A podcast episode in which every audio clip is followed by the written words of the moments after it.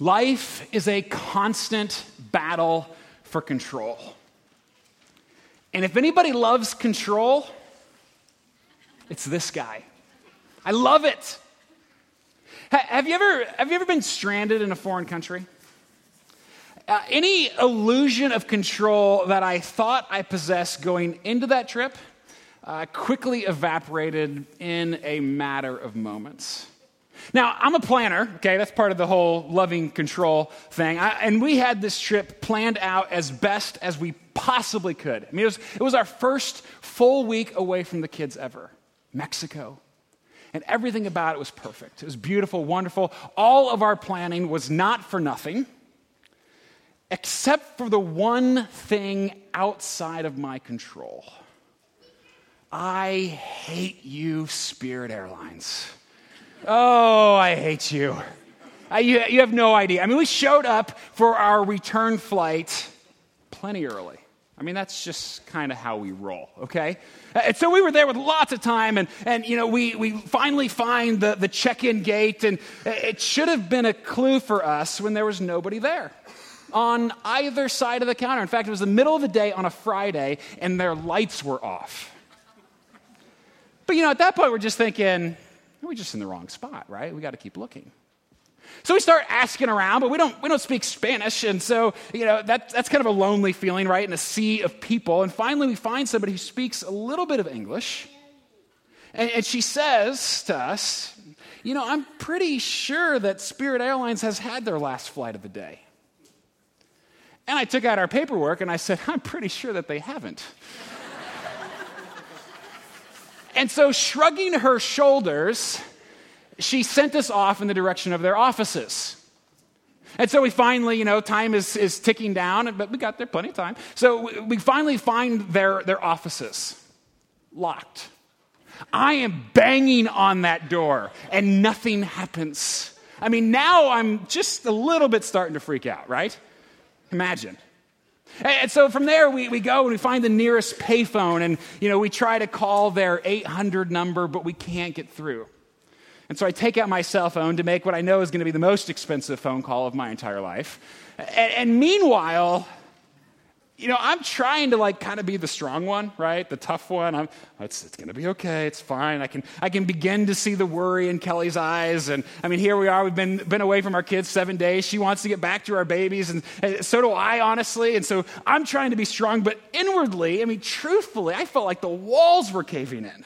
I mean, it was like starting to get a little bit tough to breathe.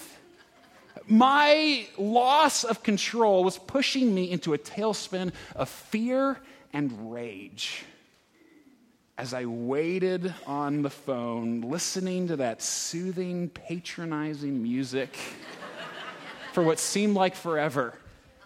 And finally, I got a real person to talk to, right? Finally, we're going to get just a little bit of help. I mean, even telling the story, I'm like, I could feel starting to shake a little bit, just, reliving this moment. And so finally a real person, okay? Okay, we're there. Okay, it's going to be all right. And he kind of starts out, Mr. Miller, oh, yes, I see what happened. We canceled your flight and put you on the one that left 3 hours ago. Have you missed your flight? No, I haven't missed my flight. My flight leaves in an hour. I don't miss flights, right? It's control. This doesn't happen. Well, Mr. Miller, we can get you on our next available flight. It's like, okay, all right, fine. It's noon on Friday. How bad can this possibly be, right?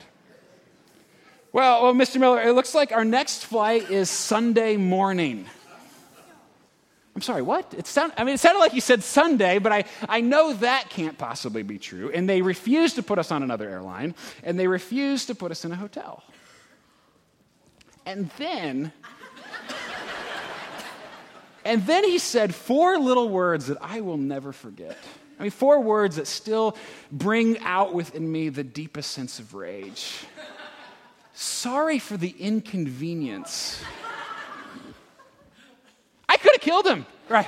I mean, at that inconvenience, I mean, when your flight is delayed an hour or two, that's an inconvenience. But being stranded in Mexico for 2 days, are you kidding me? I mean, be glad you didn't hear the last part of that conversation, okay? It wasn't pretty. Kelly is still trying to block out some of those memories. It was intense. We'll just say that. And really, I mean, this story, right, it's ridiculous. And honestly, looking back, it's not that big of a deal. The moment I got off the phone, all I did was walk over to another ticket counter, pull out a piece of plastic from my wallet, and regain control. That's it, right? I mean, $600 and 2 empty seats on a real airline. I mean, I hate you know, Spirit Airlines. But that's all it took. And yet for that 1 hour, I felt absolutely powerless.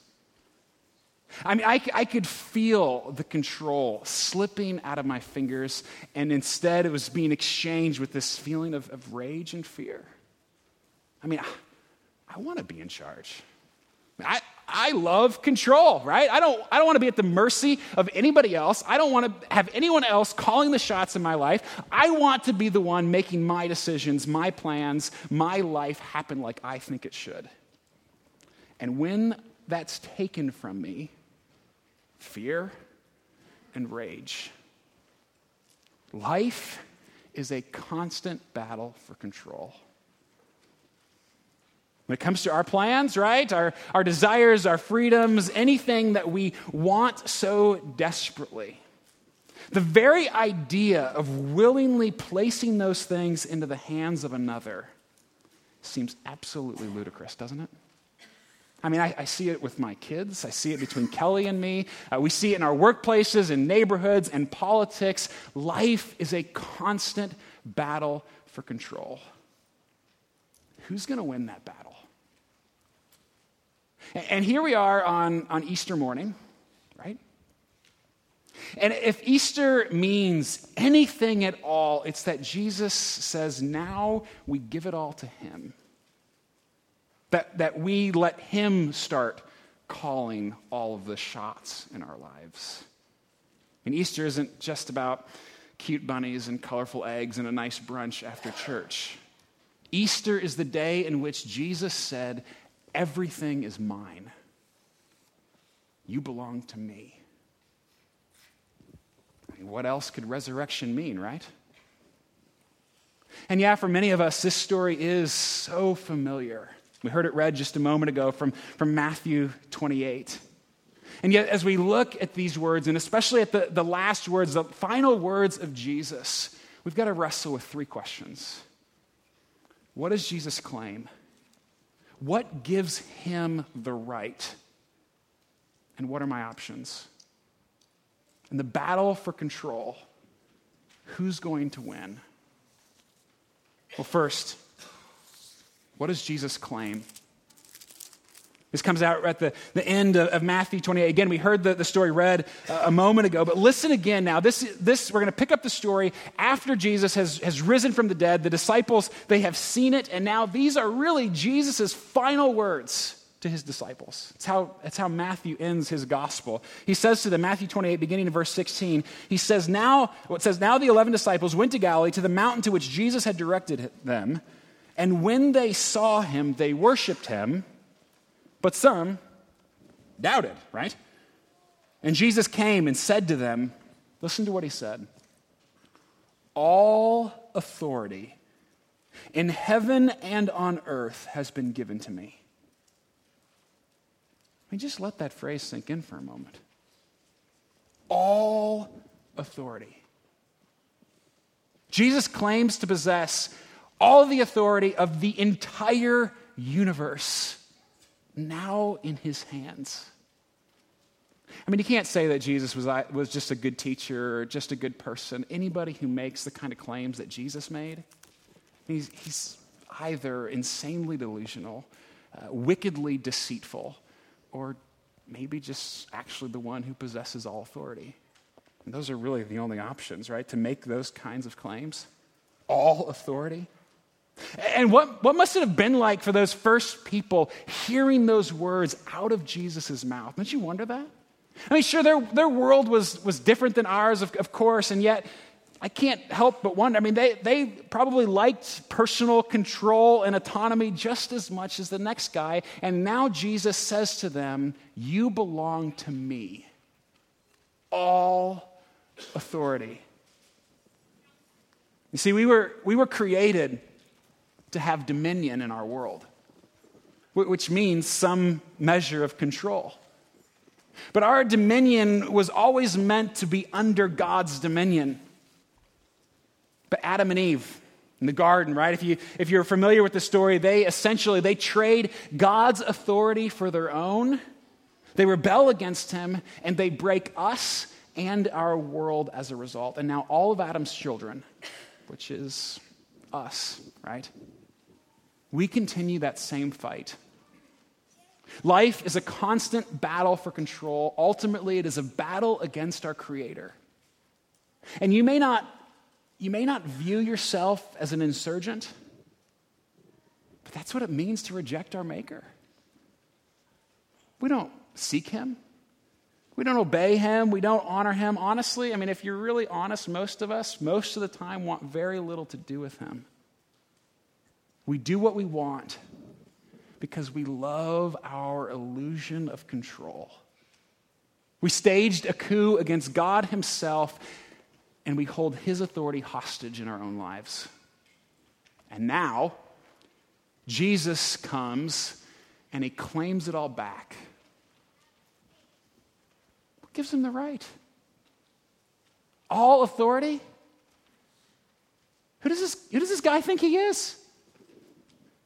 And we're certainly not the first people on planet Earth to question these words, right? And again, picture those 11 disciples there standing on some mountain in Galilee listening to Jesus say these words. What would have gone through their minds? I wonder if some of them thought back on all the promises that God had made hundreds of years earlier in the Old Testament. Right now, as a church family, we are going through this entire book this year. We started in Genesis, and we are going to make it all the way to Revelation by the end of this year, really trying to figure out what is the story of this book? What is this book all about? In fact, if you don't have a church home, we'd love to have you join. We're still at the beginning of the story. We'd love to have you with us. But all throughout this book, I mean, this one story of a God who rescues, and even in the Old Testament, place after place, we've seen some of them already, we see God promising a Redeemer who would come hundreds of years before Jesus came, way back then. One of those promises that's coming soon in our reading, if you're reading along with us, is in 2 Samuel. It's a promise that God makes to King David. It's a promise of authority, of control. It's a promise that only the resurrected Jesus could fulfill. God himself makes this promise to King David. King David is kind of the most famous of the Old Testament kings, and here's what God says to him.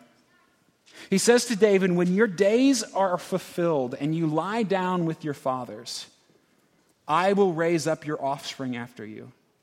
And your house and your kingdom shall be made sure forever before me. Your throne shall be established forever." I mean, essentially what God is saying there is, David, one of your sons will be king, and he will be king forever. He says that there will be a throne, a seat of authority that would exist into eternity. And Matthew now, right, our gospel writer, the one telling this story for us, Matthew knows all this. He knows these promises, and so he begins and ends his gospel with this picture of kingly authority. I mean, we saw how he ends, right? Jesus says, "All authority has been given to me." But how does he begin his gospel? I mean, right away in Matthew chapter 1, verse 1, here's how this story begins. Matthew says, "The book of the genealogy of Jesus Christ, the son of David." And then he lists out Jesus' entire family tree, demonstrating that this Jesus is one of David's great-great-great-great-great-great-grandsons, that he is the one with the everlasting throne, that only he has the authority to say, "All authority." Are you following this? The disciples there, they must have wondered, could this be the king that God promised to David? Could he be the one that we've been waiting for? I mean, Jesus may wear a crown of thorns, but Jesus can't be Jesus unless he's king. It's part of who he is. I'm sure some of those disciples thought back on these ancient promises. Others of them, though, I don't think would have needed to think that back that far at all, right? Others of them, I'm sure, would have just thought, you know what? This guy was dead a few weeks ago, and now he's alive. All authority? Okay, fine, right? I mean, just imagine being in that situation. And I know for us, right, it almost seems preposterous, doesn't it? We remove ourselves from the situation. We think, wow, what would that have been like? I mean, put yourself in that story. A good friend of yours, you watched him die. And 3 days later, you're having lunch. I mean, you'd either check yourself into a mental hospital or you'd give him a little bit more respect than you did before, right? You'd think this guy might have something figured out. And again, I realize that for some of us, the idea of a dead person alive now is completely unthinkable. I mean, you don't believe, right? Some of you, right, don't believe that Jesus actually rose from the dead. You're here, you know, it's kind of a necessary stop on the way to lunch, right, to make your family happy. I get that. But just imagine for a moment, what if? What if, theoretically, hypothetically speaking, if some person actually did rise from the dead?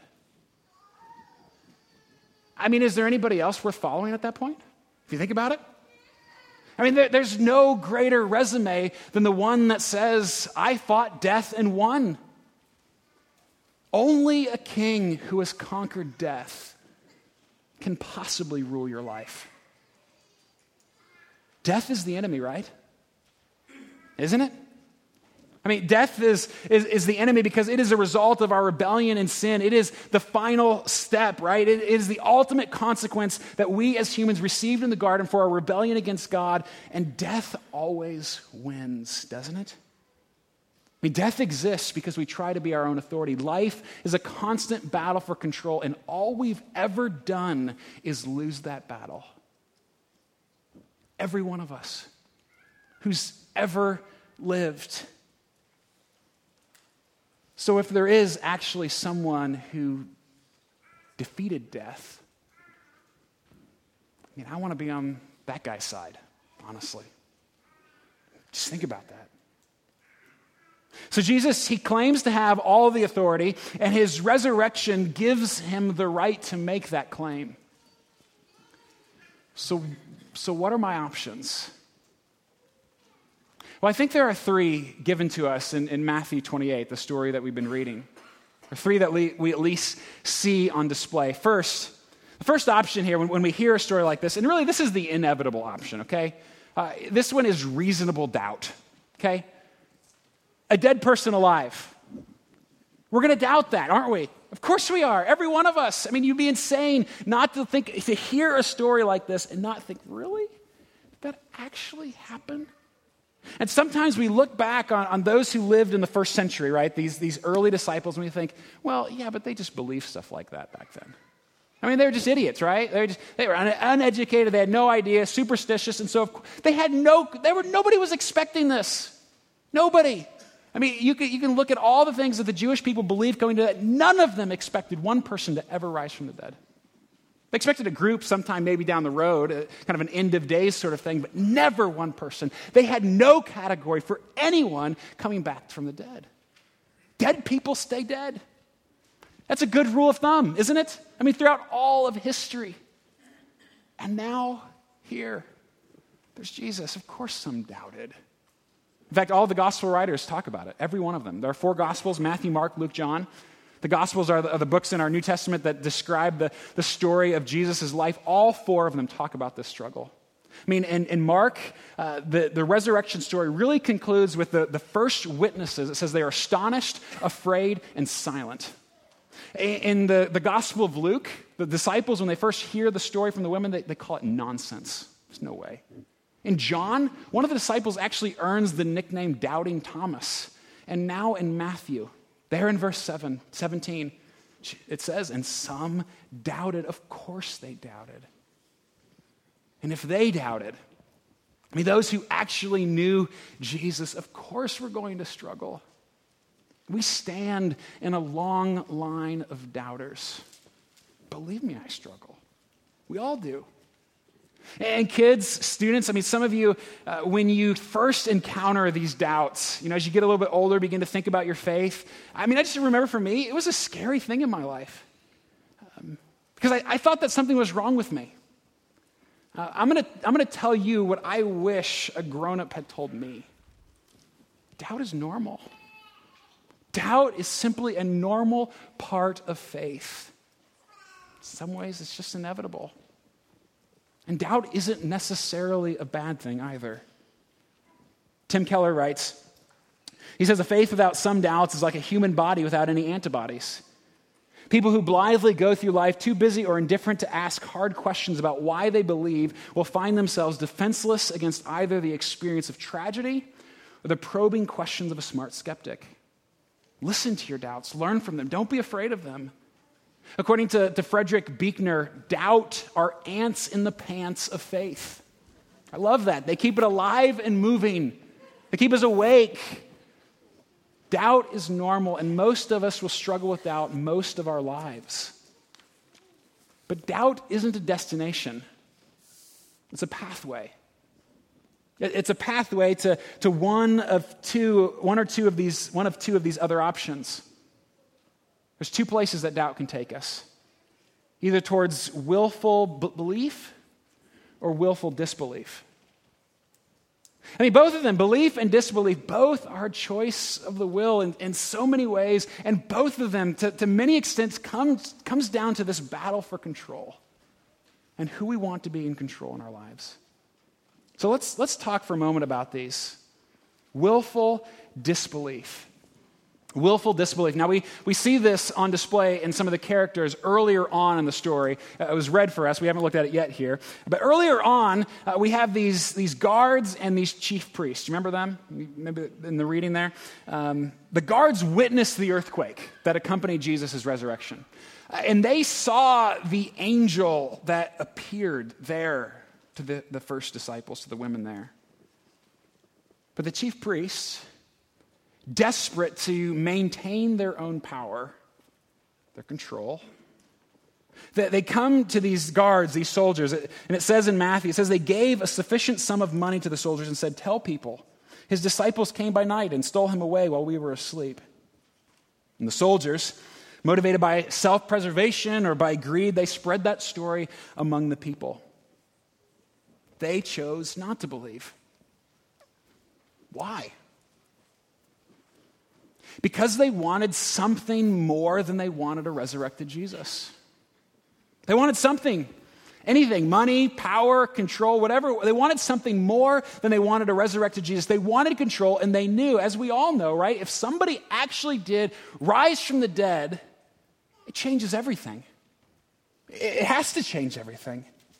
Nothing can be left the same. And so we, as thoughtful people, we have to ask ourselves, what motivates our disbelief? What motivates it? Now, I realize for some of you, if you don't believe, you have your reasons, okay? And I respect your disbelief. I hope you hear that. I really do. I respect that. But oftentimes, one of the most common reasons that we choose disbelief is simply because belief would cost us too much. To make the choice to actually say, yes, Jesus is this person, it's a costly choice, isn't it? The resurrection, I mean, it might be true, right? I mean, right? Theoretically, it's possible.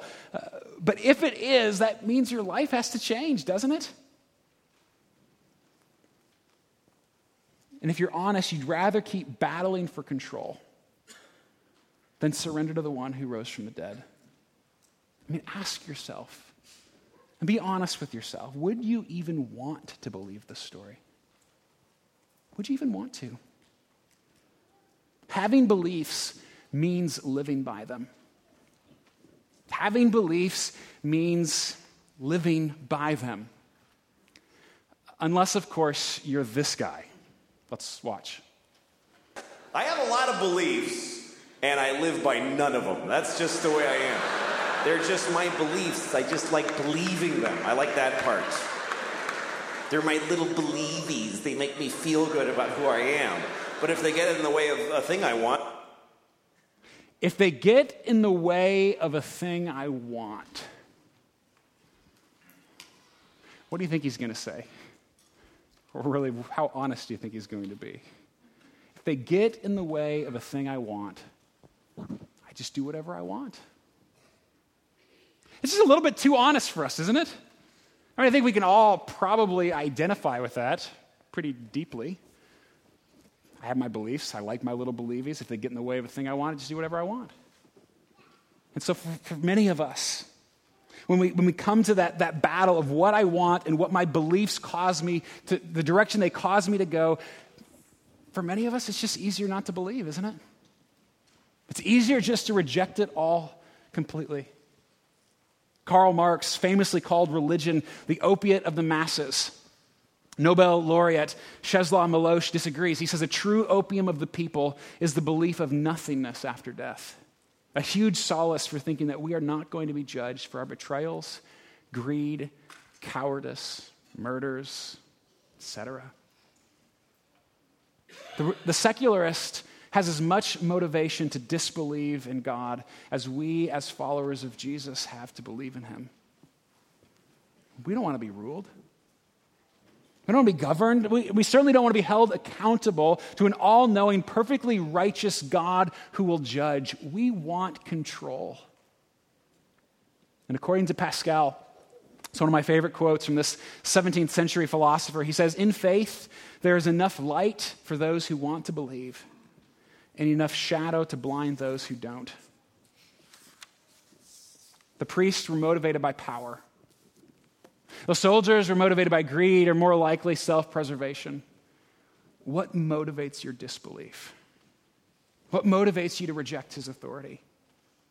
I mean, we can reject Jesus, but at least know what's behind that rejection in your life. What's motivating you? Of course, the other option, the last option, is we can choose belief. That's really where Matthew goes at the end of this story. That's what many of the disciples here do. Yes, some doubted. We talked about that. But some, he says, when they saw Jesus, they worshiped him. They found something better than control. Someone who died to free them from the selfish tyranny. I mean, in so many ways, our fight for control is a self-imposed enslavement, isn't it? I mean, that's how I felt in that airport.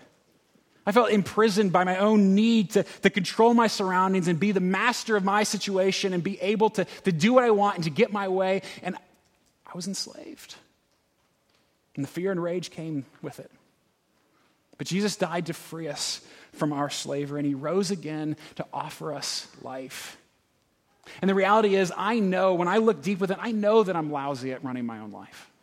I'm lousy at it. Why not give somebody else a shot for a while?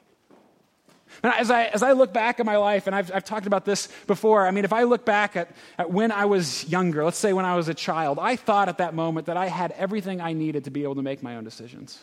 What kid doesn't, right? I knew how the world works. I knew what I needed most. I knew what could make me happy, but my life consisted of candy and Legos. That was it, right? Looking back, I wouldn't have that guy calling the shots in my life for anything. I don't want him in charge. And then, you know, maybe skip ahead a few years, and I look back at when I was a young adult, my early 20s, and man, I thought I had it all figured out, right? Who didn't? I thought I knew everything, and I knew exactly what would make me happy, and I had exactly the right path to get there, and I made plenty of mistakes. But I thought I should be calling the shots. I look back at that guy, that version of myself. There's no way I'd put him in charge today. There's no way. It'd be crazy. But now here I am. Huh? That's right. 33, 2 kids, married almost 11 years, pastor for almost 8. I have got it together. I finally arrived. And I know most times I'm convinced I know exactly what I need, what I want, and I know the best path to get me there. But I also know there's a good chance, because I've looked back enough on various areas of my life, there's a good chance when I get a few years down the road, I mean, let's be honest, I'm going to look back at the 33-year-old version of myself and think, that guy was an idiot. There's no way.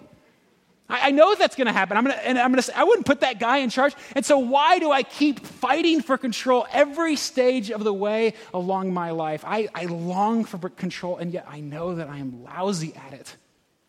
Life is a constant battle for control. Maybe it's just time to surrender. Ask yourself.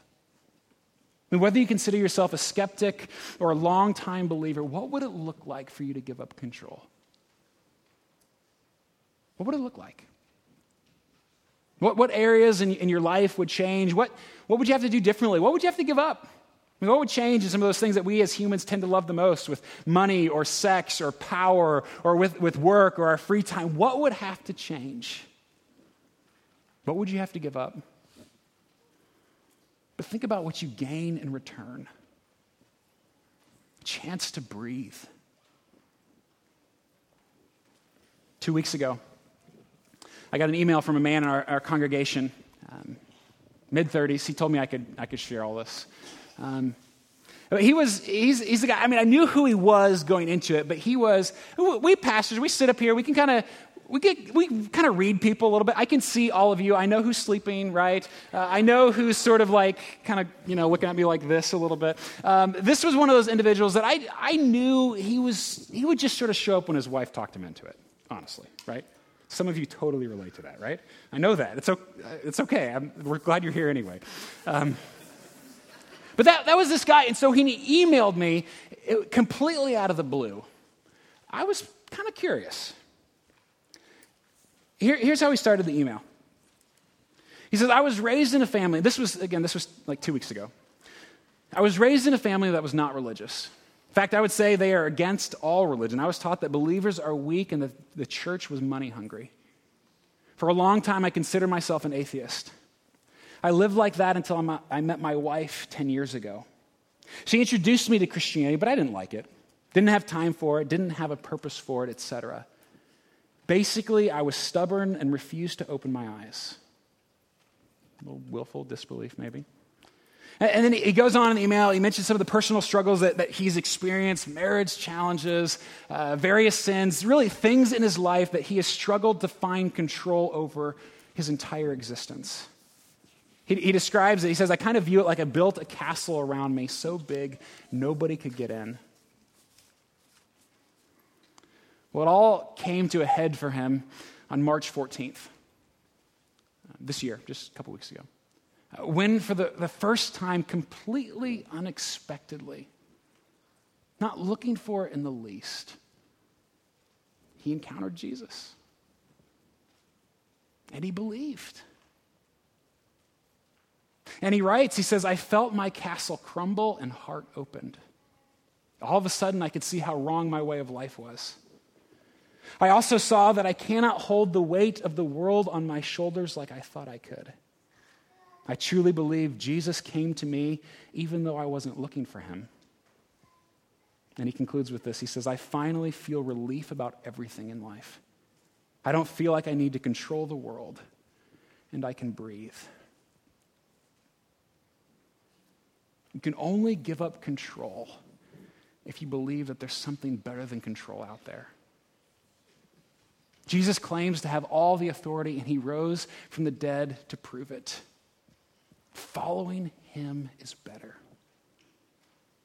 I mean, many teachers will tell us how to live, right? All teachers, in some ways, they tell us how to live, and you can hear that from Buddha or from Dawkins or Oprah or Muhammad. All teachers tell us how to live, but only one actually gave his life for ours.